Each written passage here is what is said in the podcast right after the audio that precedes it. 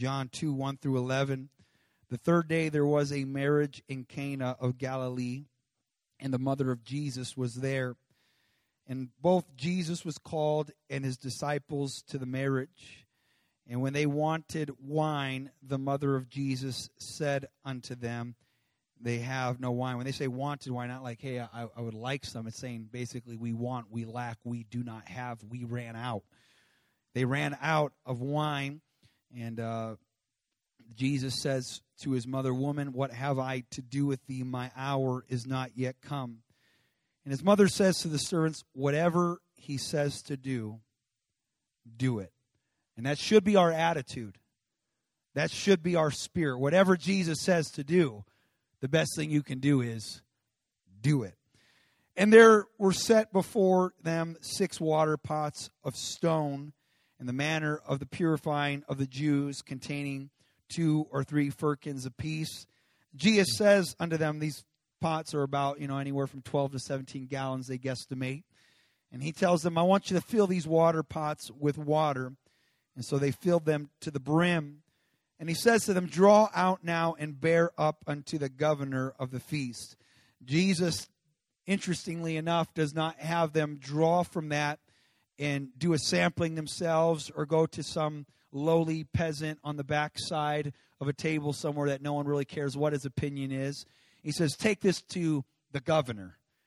Take it to the most influential person in this room. Take it to a person of renown.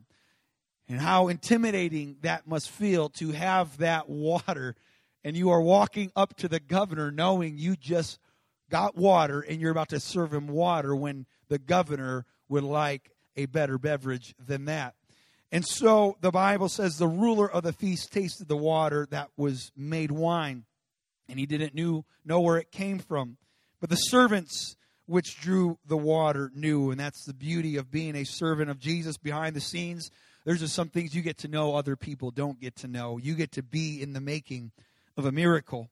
And the governor of the feast calls the bridegroom and says to him, Every man at the beginning, he says, tradition does it this way. They, in the beginning of the marriage or the feast, they'll bring out their best wine. And after everybody has tasted and had that, then they bring the worst stuff out, the stuff that's not as good. But he says, You have kept the good wine until now. And focusing on verse 11, this beginning, someone say beginning of miracles. This beginning of miracles did Jesus in Cana of Galilee and manifested forth his glory, and his disciples believed on him. I just want to talk for the next few minutes about a good name. Jesus, I love you and there is no name better than your name. Neither is there salvation in any other, for there is no other name under heaven given among men whereby we must be saved. I ask for your blessing, your hand to be upon this closing moment in this service, Jesus. Lord, we have praised you, we have worshiped you in spirit and in truth. Your presence is enthroned here, God. And Lord, I pray in these next few moments that your will would be accomplished, that your word would go forth, that would land on good ground, that it take root, that it grow, that it be fruitful and multiply. Someone say in Jesus' name. Amen. I I love this miracle and uh, it is an amazing miracle. I guess any miracle is amazing, really, if you just sit there and think about it. It is a miracle for crying out loud. But this is this is pretty stellar. This is pretty incredible. The fact that you know they are in this this this setting of a host of people, and uh, you whatever kind of party you think you've ever been a part of, uh, culturally speaking, they they did they outdid what we do when it comes to festivities. Uh, typically, a wedding in that day, in that setting, would go somewhere from five to seven days of celebration. And uh, that, some people, it's basically after they exchange your vows, it seems the celebration is over. Uh, and that's not the will of God. We ought to invite Jesus to the wedding and we ought to celebrate until death do us part. Amen. But here in this setting, in this situation, uh, uh, uh integral part, a traditional part of the feast is that they would serve wine. And wine is a little different than how we think about it today. Now, they had straight up liquor back in those days. They had very potent stuff back in those days, but they did not have access to clean water such as we do so easily and so accessibly. And so when you read about wine in these settings, it, it's more like grape juice, or at most potent stage in a social setting, it is more like kombucha, if you want to think of it like that.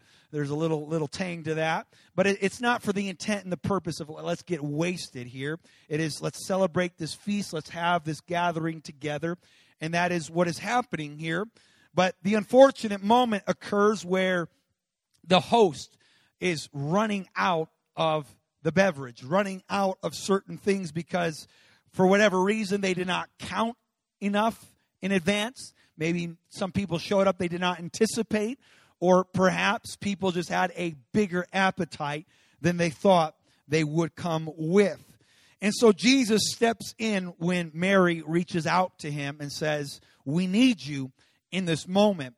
And Jesus says, My moment, you know, is not this at this time, but Jesus listens to his mother. She kind of just pushes him a little further and says, Whatever he says to do, do it. And with permission and with that door open, Jesus now steps onto the scene. The, the wine ran out, but Jesus now steps in. And God tends to intervene when we have nothing left, when we run out of something, whatever it is. And what's so beautiful in the story that God can take a basic property, a basic element such as water, and make something extravagant out of it, such as wine. And God can and will and desires to do the same with each and every one of our lives. God wants you at your given point in life where you run out and you find that you don't have much to offer. There's nothing really to boast about. God wants to intervene and turn your water into wine. God wants to give you new wine. God wants to give you new birth. God wants to give you new life. And I am thankful for that. But what is interesting to me here is that he chose this to do his first miracle. You think about all the miracles that Jesus performed in the Gospels, this wasn't a life in danger. This wasn't someone's life that was about to end or in turmoil in the storm where a wave, a wave could engulf the ship, shatter it in two, and they could be drowned. It's not a situation where somebody has died and needs to be brought back to life. This miracle was not about uh, a, a person that had any particular handicap or disease or infirmity in their body. This boiled down to someone's reputation. That if they do not present wine to the governor and those in the community around him, they're going to leave with this person having a bad name. He's going to have no respect from the community. Now, that sounds a little maybe odd to us.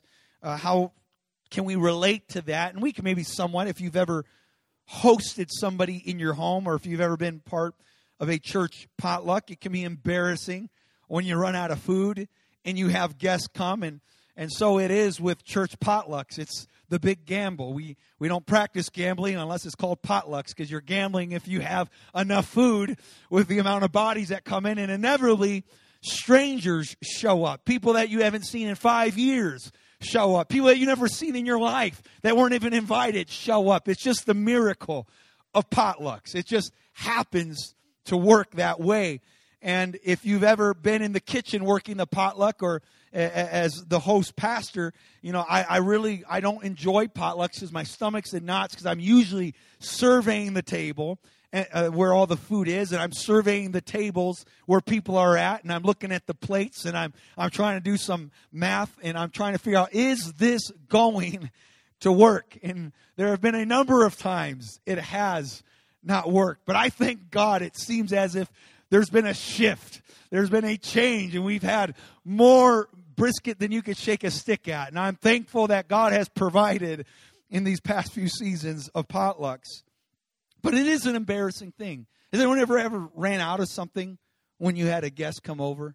Or they came over and the food didn't turn out, it got burnt, or you forgot an ingredient. It's it's an awkward feeling, especially if you are the chef the one representing him. It's always my wife, so you know I could always you know make do by just making him a good cup of coffee, and we'll just have good conversation while my wife is in fetal position in the kitchen, wallowing in just despair. And so we can somewhat relate to it, but still not on the same cultural plane as biblical times and even in certain Eastern countries to this day. For whatever reason, the tradition would literally cause somebody's reputation and influence to be com- just crushed and removed and torn out from him or her or whoever it would be that is the host. And this is the setting that Jesus decided to perform the first miracle. Not a blinded eye, not a deaf ear, not a dead body, not someone in a storm, somebody whose name and reputation was about to be run through the mud and Jesus stepped in. It sounds a little silly to me when I just look at it that this would trigger Jesus to step into the miraculous. And from henceforth, he goes into healing sprees and he goes into the supernatural in which there's not enough books and volumes to contain all the works that Jesus has performed. You see, a name matters. How you are viewed affects you for a lifetime. Proverbs 22 in verse 1 says, A good name is rather to be chosen than great riches and loving favor rather than silver and gold. Ecclesiastes 10 and 1 says, Dead flies cause the ointment of the apothecary to send forth a stinking savor. So does a little folly to him that is in reputation for wisdom and honor. You can have something of great value and it become vile by one instance, by one occasion. And this man that was able to have such a marriage and such a feast that that many people would show up. I mean, you ever host something and you invite people and like nobody shows up and you're really hoping somebody would? It, it, it, it kind of is a low blow to the ego and it kind of can just make you feel a little less about yourself you know, it feels good. Like you know, we've we've had multiple uh, youth fundraiser dinners, and we got one coming up, and it felt pretty good when we had certain people from the community at that dinner. It just kind of elevated the whole setting. Not that they had to be there for us to eat. I'm going to eat regardless, but it's just like the cherry on top. You know what? I, you understand what I'm saying? And these people had enough something for the governor to show up, for the governor to be present. And that's how much was at stake in this person's reputation. And it could completely be altered by this moment. And sometimes we can be born into a family reputation, and it is hard to walk out of the shadow of death of that family reputation. Psalm 106, verses 6 through 8. The Bible says, We have sinned with our fathers. We have committed iniquity. We have done wickedly. Often we are born into a cycle of sin, a cycle of dysfunction. Ultimately, you could go back through your family tree and you will find Adam and Eve. We have been born in sin and shapen into iniquity. You might have been born into a home where you may have not been physically abused and you might have been given a silver platter and a gold spoon, but still, all of us have an element of being born with a bad reputation, a sinner that is lost, a sinner that is removed from God, a sinner that is on their way to a devil's hell. The Bible goes on to say in verse 7 Our fathers understood not thy wonders in Egypt. They remembered not the multitude of your mercies, but provoked him at the sea, even at the Red Sea. There is this scene as the psalmist is beginning to show that there has been this cycle in the children of Israel that sin would go from one generation to the next generation and to the next generation. And we find even after the miraculous exit of the children of Israel out of Egypt that they provoked God and they stirred him to wrath and, and they caused so many problems and situations. And now the, the, the, the children are committing the sins that their father have committed is what the psalmist is saying here. And so it would seem as if that they are just going to keep passing the baton of sin, passing the baton of dysfunction, passing their problem, their rebellion, their sinful nature, their hard heartedness, their stiff neck into the DNA of their children. But the Bible says in verse 8, and this is so awesome, nevertheless, he saved them for his name's sake, that he might make his mighty power to be known. See, but God. This is not just about your name. This is not just about your reputation.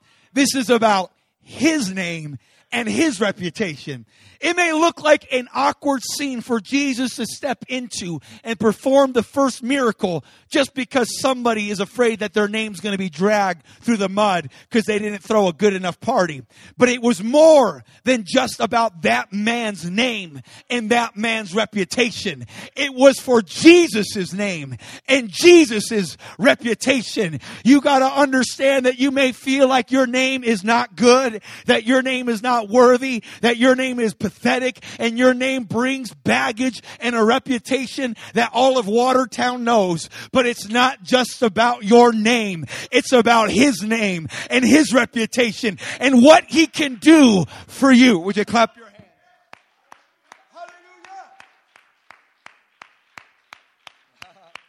First John 2:12 says, "I write unto you little children, because your sins are forgiven for his name's sake. My sins aren't forgiven because I'm good. My sins aren't forgiven because I'm worthy. My sins aren't forgiven because I somehow earned it. My sins are forgiven because of His good name, His good mercy, His good grace. Stop beating yourself over the head saying, well, I'm not good enough and I'm pathetic and I came from bad lineage and a bad family and this happened and I was raised this way. Look, don't think about your name right now. Think about the name that is above every other name.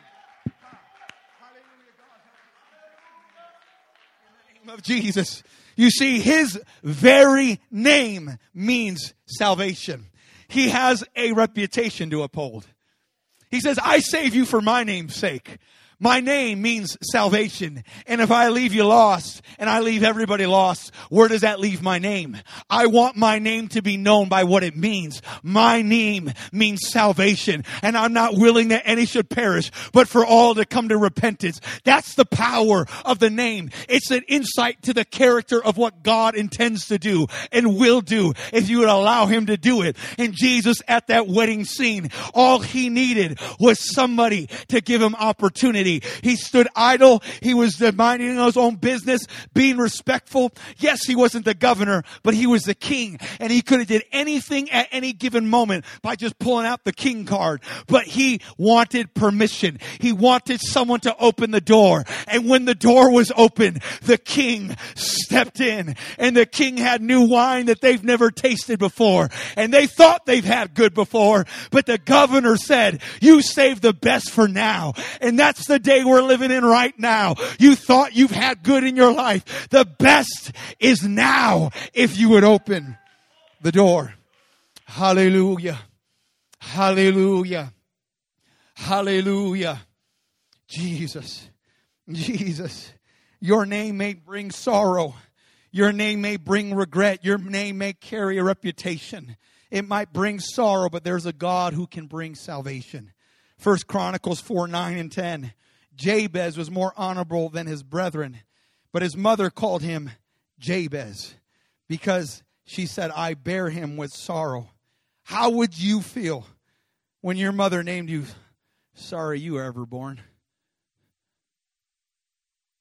And that's what they would do in those days. They would name how they felt, they would name their emotion, and they would tag their emotion on their lineage and it would go into their family tree. It's, it's, it's why we parents need to be very careful how we raise our children. What you say to your children, the words you use, the discipline you use. I'm not against discipline, but you got to make sure that however you use it, you are discreet with it because you want to raise up a child knowing that they are a child of God. And you want them to have a future, not growing up in despair. And she named him Sorry sorrow. Sorry, son. Sorry you were ever born. This is how I felt, and that's what I'm going to name you, and that's how you're going to live under my sorrow, under my shadow of death. You want to talk about setting the course for your kid. And this cycle of dysfunction looks as if it would continue. But if you got breath, you got a prayer. And then verse 10 says, Jabez called on the God of Israel, saying, Oh, that thou wouldest bless me indeed. Oh, enlarge my coast, that your hand may be with me, that you would keep me from evil, that it may not grieve me. And God granted that which he requested. You just simply, no matter how sorrowful, how depressed you've been named, how depressed you've been living, if you would just reach out to God and make your requests be made known unto him, God is in the business of granting requests. God will grant it. You don't have to be with a, you can, you, you can live and be named and go through all these sorrowful, horrific moments and tragedies of your life, but you don't have to stay with that name of sorrow and life and depression. God can enlarge you with a blessing. God's hand can be on your life and God can keep you from evil and God can keep grief at bay. That's all wrapped up in one single verse. God says you might be born in sorrow, but I'm going to enlarge you with a blessing. You might be in a depressing situation, but my hand can be on your life. You might be feeling like you're surrounded by a family influenced by evil, to name you such a thing, but I can keep evil from you and I can keep grief at bay. That's the power of God who is in this place today. Can we lift our hands? Can we invite the presence of Jesus here? Jesus, we need you right now. We need you right now. Lord, you know the names that we carry. You know, Lord, the names that we have been called by our friends. Lord, we've been called bullies. We've been called cheaters. We've been called arrogant. We've been called proud. We've been called selfish. We've been called liars. Lord, we've borne reputations before. But God, we're calling on you right now. We need you right now. We need your name, which means salvation right now. A marred reputation is difficult to overcome. But when you encounter the one who can change your name, even redefine it, you got to let people know. You got to let people know. And they may not believe you at first just because you went to the courthouse and got your name changed. It's hard for people to uh, call you something different. John 4 39 through 42, the setting, the scene is opening in John 4 where Jesus is at high noon at a well, which nobody goes to the well at that time because of the heat of the day, but a certain woman went there because she had a reputation. She had baggage and she has had failed marriage after failed marriage after failed marriage. I mean, wherever you think you're at, I mean, she was on her uh, past her fifth one, and I mean that's that's that's pretty intensive, and for Hollywood standards, I mean that's that's a lot of marriages to go through, and here this woman is in this setting and she's talking with Jesus. And she's talking with him, and you know uh, she's got her defense up and all that kind of stuff. But Jesus starts prodding a little further, and finally Jesus reveals himself as the Messiah. The first time he ever revealed him his identity to anybody was a lady who was out of covenant with God and living in sin. That's the first person Jesus revealed himself to. Not the apostles, not the religious leaders, a lady out in the middle of high noon in a bad place with a bad name, and he reveals how good his name is. What, what, an, what kind of God is this that we serve? What an amazing Savior. What a loving Father that He would stoop down to where we're living and reveal who he is to where we are. And all of a sudden, when Jesus says, he says, I want you to go, I want you to go tell your husband. And she goes, well, I'm not married. He goes, You're right, you're not married. You're you're you're you're you're living with this guy and you've been married five times. And she goes, Whoa, you must be a prophet. And they're having this dialogue, this conversation. And ultimately she leaves the scene to run and go tell people. And the Bible, she says she left her water pot. The very reason she was there, she she forgot all about it. She didn't care about it because she found the real water. She found the well of salvation. And so she said, You know what? I think I'm just going to fast and I'm going to go tell people about what I found. And she ran back and began to tell everybody else. Now, remember what the time? It's lunchtime. People are eating. What, what if some crazy bad reputation named woman came to where you were eating and says, you gotta, you, come on, put, get, stop eating and come out to this well. I know it's hot. I know it's the most inconvenient hour of the day. And I know I got a terrible reputation, but trust me. Why would you trust this crazy woman? You know, that can't be trust with a marriage. And all of a sudden, the people, for whatever reason, she convinced them enough. Something in her tone, something in her voice bore conviction and persuasion. And they came all the way out to where Jesus was. And we're at verse 39. And there's the Samaritans of the city. And they believe on Jesus after talking with him for the saying of the woman which testified that told him all that she ever did. Verse 40, but the Samaritans, the Bible says they asked Jesus to stay longer, and he stayed there for two days when Jews and Samaritans would not even coincide. But this was a, a, a breaking of dispensation, if you will. Jesus was stepping beyond the cross into the future, the prophetic of what he was about to do. And all of a sudden, the Bible says, many more believed because of his own word. And here's what they said to the woman Now we believe. Not because of what you said, but we heard ourselves. And now we know this indeed is the Christ, the Savior of the world. They didn't even be- they did not believe her because of her reputation, but somehow something about her pulled people out there, though they didn't even believe her. At the most inconvenient hour, but see, now they're in a state of belief. Why?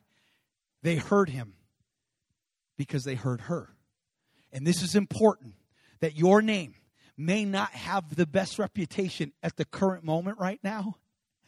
But when you meet Jesus, in a single moment, he can change everything. And instantaneously, your name can be written down in the Lamb's book of life. But don't be surprised that after your name is written in the Lamb's book of life, that you run out to tell people about the Lamb and you tell them about the life, they're not going to believe you. But keep telling them anyways until they hear them, him themselves. And when they hear them, they will believe and then they'll believe you. God has this powerful way of changing his view and his mind about you when no one else will. But eventually others will catch up if you keep letting them know what Jesus did for you.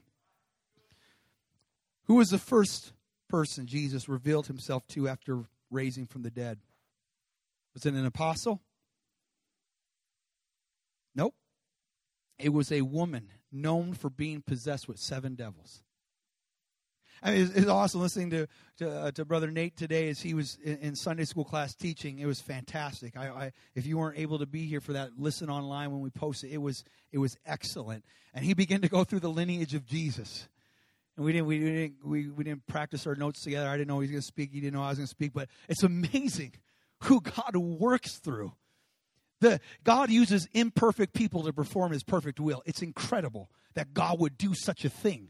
And so, as, as Brother Nate said this morning, you know, if you have all this baggage, if you have all this sin, if you have all this problem, you are a perfect candidate for the grace, the mercy, the love, the compassion of Jesus Christ. And all of a sudden, that's where we find ourselves again at the resurrection of Jesus, this defining moment that's never occurred before. Jesus conquered death, hell, and the grave. And now he is revealing himself to a woman that was possessed with seven devils. It says in verse 9, when Jesus was risen the first day of the week, he appeared first to Mary Magdalene, out of whom he had cast seven devils. See, Jesus is here to deliver us from the old life and the cycle of dysfunction. The resurrection, He wants to enter into our lives. And no matter how many demons you have, no matter how much sin you have, no matter how much depression you have, no matter how many generations of alcohol are in your family, no matter how many generations of abuse are in your family, no matter how many generations of molestation are in your family, no matter how many generations of atheists are in your family. I'm telling you right now, the resurrection is here and he wants to meet somebody and he wants to liberate them and break the cycle. Hallelujah. Galatians 1 4 is, or Hebrews 2.15 says, and deliver them who through fear of death were all their lifetime subject to bondage. People that have lived their entire childhood, their entire adulthood, afraid to die, afraid of death, living life in fear. The Bible says Jesus came to deliver you from that fear. You don't have to be afraid to die. You don't have to be afraid of the afterlife. You don't have to be afraid of the outcome of COVID-19. You don't have to be afraid of the outcome of cancer. Look, if you've been born again, you've got new life. You got, God wants to deliver you from the fear of death. God did not give us a spirit of fear, but power, love, and a sound mind. The Bible says in Galatians 1 4, He gave Himself for our sins that He might deliver us from this present evil world. Presently, currently, actively now, God wants to deliver you from this evil world because it's according to the will of God. It's according to the will of God. 2 Corinthians 5:17 if any man be in Christ, he is a new creature. All things are passed away. Behold, all things have become new. Jesus said, The Spirit of the Lord is upon me because he hath anointed me to preach the gospel to the poor. He sent me to heal the brokenhearted, preach deliverance to the captives, recover sight to the blind, and set at liberty them that are bruised, to preach the acceptable year of the Lord. And for you, if last year may have been miserable, this year can be more than acceptable. This is the acceptable year of the Lord. I've shared this before already, but I'll say it again. I, I, believe this year to be one of miracle and harvest. Miracle and harvest. You keep praying that in an anthem of prayer. Keep declaring that as an anthem in your prayer, in your praise, in your worship. This year is one of uh, miracle and harvest. Miracle and harvest because this is the acceptable year of the Lord. I believe that. If you believe that, would you lift your hands with me? I'm almost done. If we could just lift our hands and begin to say, God, I believe it. I believe it. I receive that word. I claim that word, Lord. I hold it near and dear to my heart as my own God. Lord, I speak a word of faith. It is a year of miracle. It is a year of harvest. Lord, I believe it with all my heart. I believe it with my soul in the name of the Lord Jesus Christ on earth as it is in heaven.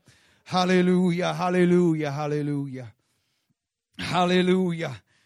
Acts 9 11 through 17 or 9, 18. I'm going to jump around a little bit. And the Lord said, This is after Saul hears the voice spoken to him. He's knocked to the ground. And God tells Saul, who is persecuting, murdering Christians, to go find Ananias. And the Lord speaks to Ananias. He says, Go to this, uh, or to Saul, he says, Go to the street. I'm stumbling over my words. Go to the street which is called Straight and inquire in the house of Judas for one called Saul. And so Ananias is being told by Jesus to go seek out Saul because he's praying. And he's seen in a vision a man named Ananias coming in and putting his hand upon him that he might receive his sight. And look at Ananias' reply Lord, I heard by many of this man how much evil he has done. Paul's reputation preceded him. Many people were talking about him. Many people knew who he was. This is a persecutor. This is a non believer. This is somebody that kills Christians. This is someone that imprisons Christians. He's an evil person. He does evil. His reputation preceded himself. And he says he has authority from the chief priest to bind all that call on your name. But the Lord said to him, You go your way. He's a chosen vessel to me to bear my name before the Gentiles and kings and the children of Israel. And I will show him how great things he must suffer for my name's sake. Saul had a bad name and a bad reputation, but God says, I can take Saul's name and use it for my name. And that's what God wants to do with every single name in Watertown that has a reputation. It doesn't matter if it's meth, doesn't matter if it's thieving, doesn't matter if it's adultery, doesn't matter if it's hatred, doesn't matter if it's fighting, doesn't matter if it's a filthy mouth, doesn't matter what the reputation in Watertown is. The intention of God is to take that name that's not a good name and put God's good name on it and say, this name is now used for my purpose, for my kingdom, for my will, for the furtherance of the gospel. And so Ananias goes his way. He goes to the house where Saul is praying and he puts his hands on him and says, brother, brother.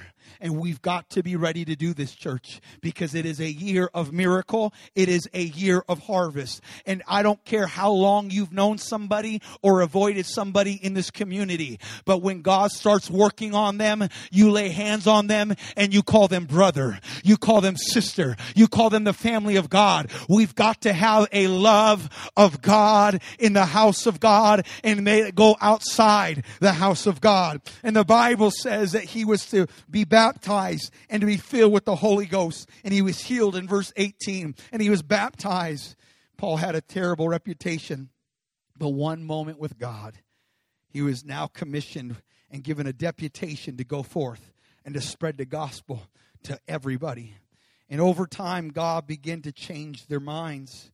In verse 26 and 27, in the beginning of Saul's conversion, he comes to Jerusalem and he wants to join himself to the disciples. But the Bible says they were afraid of him and they did not believe that he was a disciple. And a good name is hard to redeem when you've done ruined it.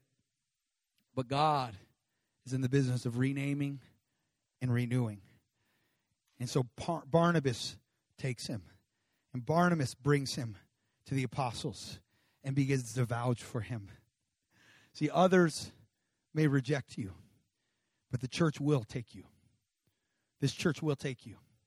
There's others that won't believe your conversion, they won't believe your story, but this church, we know how the blood works because it works through us. It's worked in our lives. The blood has spoken better things over us where we were lost and we were on our way to hell, but God redeemed us. Acts 28 3 through 10. Paul gathers a bundle of sticks. This is some of the closing moments of Paul that we read in the book of Acts before he is imprisoned. He is a prisoner at this point on a ship that is shipwrecked, lands on an island. And, but he is a Christian now. And he's been quite some years in his faith. Now a viper comes out, a snake comes out of the fire as he was heating and throwing sticks on the fire. And the Bible says that that snake came out and bit him in the arm. And the barbarians saw this venomous snake hanging on his hand. When they call a snake a beast, it can't be a good thing. Oh, yeah, that snake's a beast. And so that's how he's got this venomous snake, and he's trying to shake the thing off, and it's latched on him, pumping venom. And they say this about him, no doubt. There ain't a doubt this man's a murderer. And though he escaped the shipwreck, the sea, vengeance won't let him live. But he shook that snake off and it landed into the fire, and no harm came upon Paul. And they looked and they watched him and observed him, waiting for him to swell up, to break out in sweats, to collapse, to start going in convulsions, and to die. But after a great while, no harm came to him. And they changed their minds and they began to believe that he was a God. Now, this is obviously not Paul's goal to say I, I, am a god or a deity. These were these were barbarians on an island, but they begin to think differently about him. This is this there's something more to this man for him to survive that attack, to survive that kind of venom. But at first they had their conclusions about him, just like most people have their conclusions about Pentecost in a place in the north where it's the frozen chosen. We don't move, we don't lift our hands, we don't clap, we don't pray out loud, we don't cry, we don't run around, we don't jump, we don't do nothing.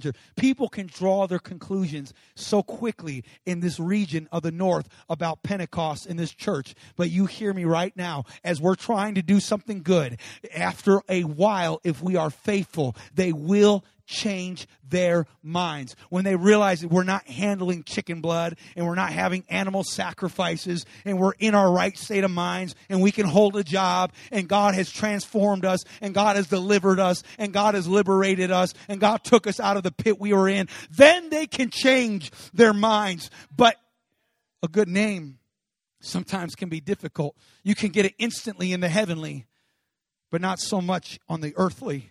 And this is where we must be faithful. And the Bible says, all of a sudden, the people in those quarters in that land, there was a man named Publius, and he received them. And then the Bible says he had a father that had a fever in verse 8. He was dying of a bloody flux, to whom Paul entered in, and Paul prayed. He lays his hands on him, and the man is healed. And when this was done, others also that had diseases in the island came and were healed. The name you had that brought one kind of attention will bring a new kind of attention. Our name may not sound good to some people, but if we stay faithful, if we stay consistent, if we keep reaching and we keep praying and we keep laying hands and loving people and reaching out to people, the moment is going to come that God will give you an open door opportunity to pray and lay hands upon the sick and them be recovered. And all of a sudden, it will be like a ripple effect throughout the area and people will come to get what you got a hold of. I'm telling you, we have something that is worth getting a hold of. It's the powerful thing. It not only delivers, but it will change your name. You got to realize what you got a hold of. See, Jacob didn't know what he was wrestling at first in the dark, rolling around, but he finally realized he was a hold of God and he would not let go of the angel of the Lord. And the angel of the Lord tried to escape at the breaking of day. But Jacob says, I got a hold of God and I will not let go until he changed my name. And in that moment, God gave Jacob a new name. He changed him from a liar, a deceiver, a supplanter to being a prince with God. He went from Jacob to Israel and God can still do the same thing today. We might be a liar, a deceiver, a supplanter, selfish, prideful, but if we know what we got a hold of and do not let go of it, God can rename and redefine you. Hallelujah. How many believe that? How many believe that? Herororo. Hiarabaha. Ararabaha. I bless your name, Jesus. I worship you, God. I worship you, God. Revelation 2:17, last verse. Ha. In the closing book of the Bible, as God is speaking to the churches, He says, He that has an ear, let him hear what the Spirit is saying to the churches. To him that overcomes, I will give to eat of the hidden manna, and will give him a white stone. And in the stone, a new name written, which no man knows, saves them that receive it. Reading different commentary about it, really, there's nobody that knows. and nobody like really agrees what the white stone is and there's different sermons different theories etc but the ultimate point is this that if you make it you're only going to make it with his name. We got to be baptized in that name we need to call on that name we need to pray in that name we need to live out that name and we overcome and make it to the end, that stone that the builders rejected, He's going to give you a stone. And no one else will understand the name that is in that stone, but you'll know. You'll know. It's like some people may not understand my behavior at times in prayer or in worship, but I know because it's personal. It's personal. And that's what it's like in heaven. You're going to get there, and you're still, even though there's going to be a sea, a multitude of people, and you can feel like you're lost in the crowd, in the sea of faces. I don't know how many hundreds of millions of believers are going to be there. I, I don't know, billions. I have, I have no idea. But He is a personal enough God to give you a personal named gift that only you and Him know. We serve an awesome God. He knows you by name. And you may not like your name, and you may not like your upbringing, you may not like your current circumstance. But his name's sake is all that matters. And when his name is named over you and you bear and wear that name and live in that name and pray in that name, he's going to let you know not only in this life, but in the life to come. He's going to place in your hand a white stone. And when you open your hand, you're going to see your name written there. And nobody knows that name and nobody understands that name. But at that moment when you read it, something miraculous is going to transfer and take place.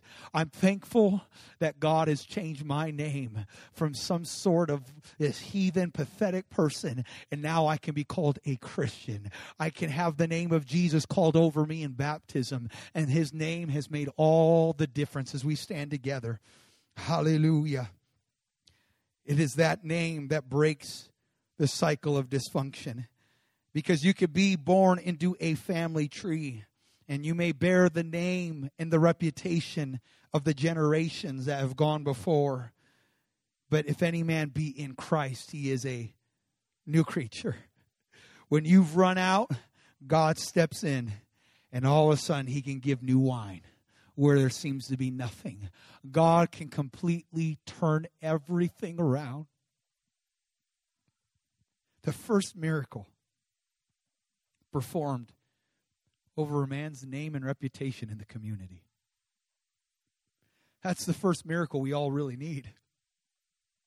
Is God to do something with our reputation that's being dragged through the mud. Because that man knew he was at his wits' end he knew that he had nothing left in those pots. And he looked at a crowd of people in the community, the prestigious, the influential, the governor himself was there.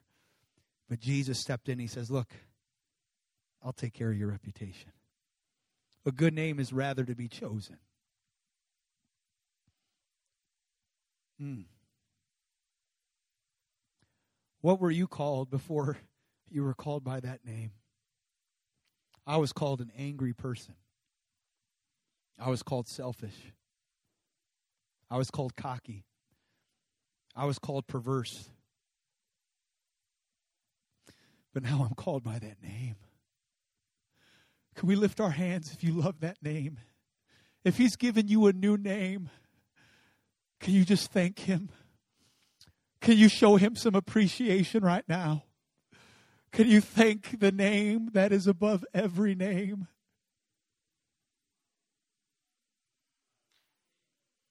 God, I had a horrible reputation. Maybe you don't have a public profile, but you got a personal one.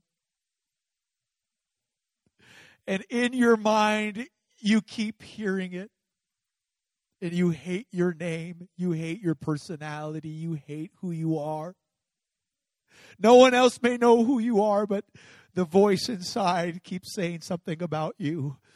There's a good name here that can be chosen. There's a good name here that can be spoken over you. And he cares about your reputation. If he could care about some reputation of a man at a marriage, at a feast in Cana, Galilee, he cares about your name. He cares about your reputation. You might have a voice that tears you down and beats you up and aggravates you and depresses you, but I'm telling you, there's another voice here there's another name here, and that name wants to be called over you if you just call on that name. Just like Mary went to Jesus, and said, Jesus, well, I, I need you to do something, and whatever you say to do, I'll do it. Would you just talk that to Jesus right now, God? Whatever you say to do, that will I do. I will do it, God. I'm tired of my name. I'm tired, Lord, of the voice that speaks in my head and in my mind, God, that beats me up and torments me and tears me down, God. I want your name. I want your name. I want your name. I want your name. I want your name. Hallelujah. Come on, the name of Jesus is here. You can call on that name. It's a beautiful name. It's a wonderful name. It's a saving name. He could save you right now. He could save you in your situation. You might even be born again, but God wants to remind you again that His name is over you. Come on, God wants to remind some of you that it's not your name. It's not your reputation. It's His name. It's His reputation. Come on, He saved you for His name's sake. Stop being so hard on yourself. Stop being so hard on yourself. It's for His name's sake. It's for His reputation. It's for His glory. And some of us, we got to take that name and we got to share that name. Come on, make up in our mind right now. I'm going to take that name. I'm going to share that name. I want people who don't know the name to hear the name and they not, not, they might not believe me because Lord of the reputation they know about me. But God, they're going to hear him from me. And Lord, then they're going to believe what I believed that Jesus is here and he knows everything about me and he still loves me. Hallelujah. That's it. Hallelujah.